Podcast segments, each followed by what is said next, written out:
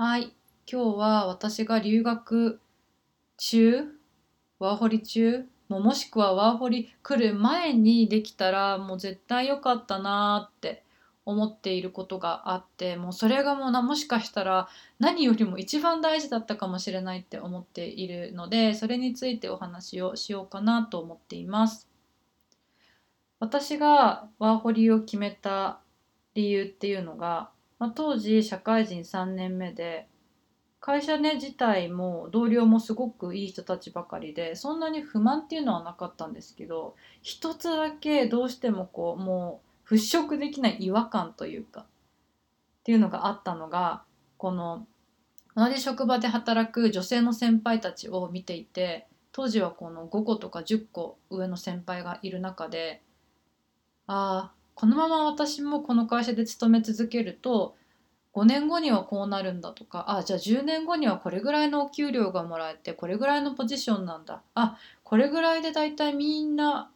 結婚して子供産んで産休取ってるんだとかなんかこういううんみんながみんなそうだったわけじゃないんですけどなんかでもほぼほぼ決まったような人生のプランレールみたいなの？上を歩んでいる人たちがすごく多い会社でそれをこうパッと見た時それが見えてしまった時に自分はそのレールの上でそういう人生の歩み方でいいのかなっていうすごい大きな疑問と違和感を持ったのがきっかけでした。で留学にワーホリにね来たんですけれども来てもやっぱりその留学した目的ワーホリをした目的っていうのが人生その会社勤めの敷かれたレールの上を歩んでいるのに違和感があったから何か別のことをやってみたいとか何か人生をこう歩む方向性というか歩む道を変えたいとか英語がま話せるようになったらいいなっていう結構漠然とした思い思いだけで来たんですけどそうすると結局何か変えたいし違和感があったからやめたんだけど何がしたいかわからないっていう壁にワーホリ中にぶち当たって、まあ、英語にしても英語を話せるようになりたいっていう思いだったとしてもなぜ英語を喋れるようになりたいのかってところまで自分自身でやっぱり説明が当時できなくってこう喋れたらかっこいいかなって周りからすごいって思われるかなとか、まあ、1年ぐらいワーホリして英語が喋れるようになれたら外資とかに勤めてちょっとこう人生の方向転換じゃないけどできるかななんていうこうやっぱり漠然とした思いでいたので。なんとも英語学習には身も入らずやる気もそんなにね別にこうこれというものが目的があってきたわけじゃないので身が入らずのまま帰国することになってそこからね帰国後の、まあ、1年半ぐらいは本当に人生のどん底期でした。帰国してからも結局あなんか違和感があって辞めたけどまた同じ職種のところに戻るのかなとかまあ、他のところ挑戦してみるのもありだけどなんかそれも違うんだよなとかもう何がしたいかわからないっていうもう負の連鎖。いろいろ挑戦はしてか帰って帰国後もね挑戦はしてみるもののじゃあ英語使うようなカフェで働いてみようかでも長く続かないっていう。やっぱりどうしてもこう漠然とした思いのまま歩んできてしまったので何も定まらずすごくこう絶望の中で生きていた1年半だった気がしています。っていう経験を踏まえた上でもうこれは留学もうワーホリ中でもいいしできたらワーホリ前留学前にもできたらよかったなって思ったのが人の力を借りてでも目的そのなぜワーホリに行くのかなぜ留学をしたいのかなぜ英語が喋れるようになりたいのか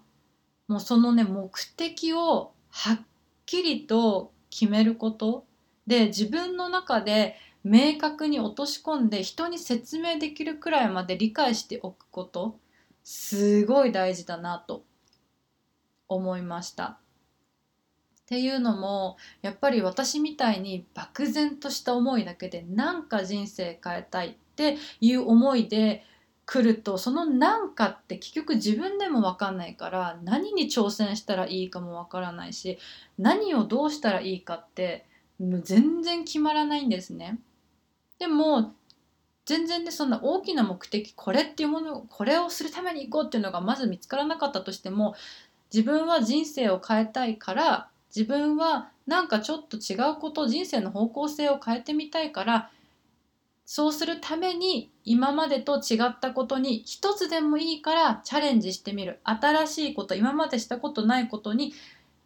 一つでもいいからチャレンジしてみるっていうそういうちょっと抽象的になってしまったとしてもそういう目的意識で来ると来た時に何を始めたらいいかわからないよりもあ新しいこと新しいことって何だろうっていうふうに思考が働いてくれるのでこう来てから迷ってどうしよう何かしたいけど何かわからないは何がしたいんだ自分わかんないっていう道に迷うっていうことは減るんじゃないかなってもう全くなくなるかどうかはねわからないですけどだいぶ減るんじゃないかなとは思います。それに楽しくできるんじゃないかなっていう目的があった方がやる気も出るし英語も同じですね。なぜ英語を勉強したいのか。ただただ漠然と、まあ、外資に勤められたらいいかなとか喋れたらかっこいいかなって。それが本当に自分の望みだったらいいと思うんです。それが本当の自分の望みだったら全力でできると思うんですけどただ漠然と周りがそんな感じだからとかかっこいいかなっていう理由だとやっぱりどうしてもモチベーションは上がらないしやる気も続かないしで結果英語が話せないまま何のスコアも取れないまま帰国するで帰国した後にああ自分は何してたんだろう自分はダメだなっていうそういうやっぱね負の連鎖になってしまうので目的を定めるってすごくすごくすっごく大事だと思います。これはワーホリ中でも遅くないですしまあ、前だったらもっともっとねいいと思うんですけどやっぱり自分自身一人でできなかったら経験者の話を聞くとかカウンセリカウンセラーさんにねお願いするとかでもいいんですけどやっぱり目的をはっきりさせるっていうことをぜひやってみてほしいなと思います。そんな感じです。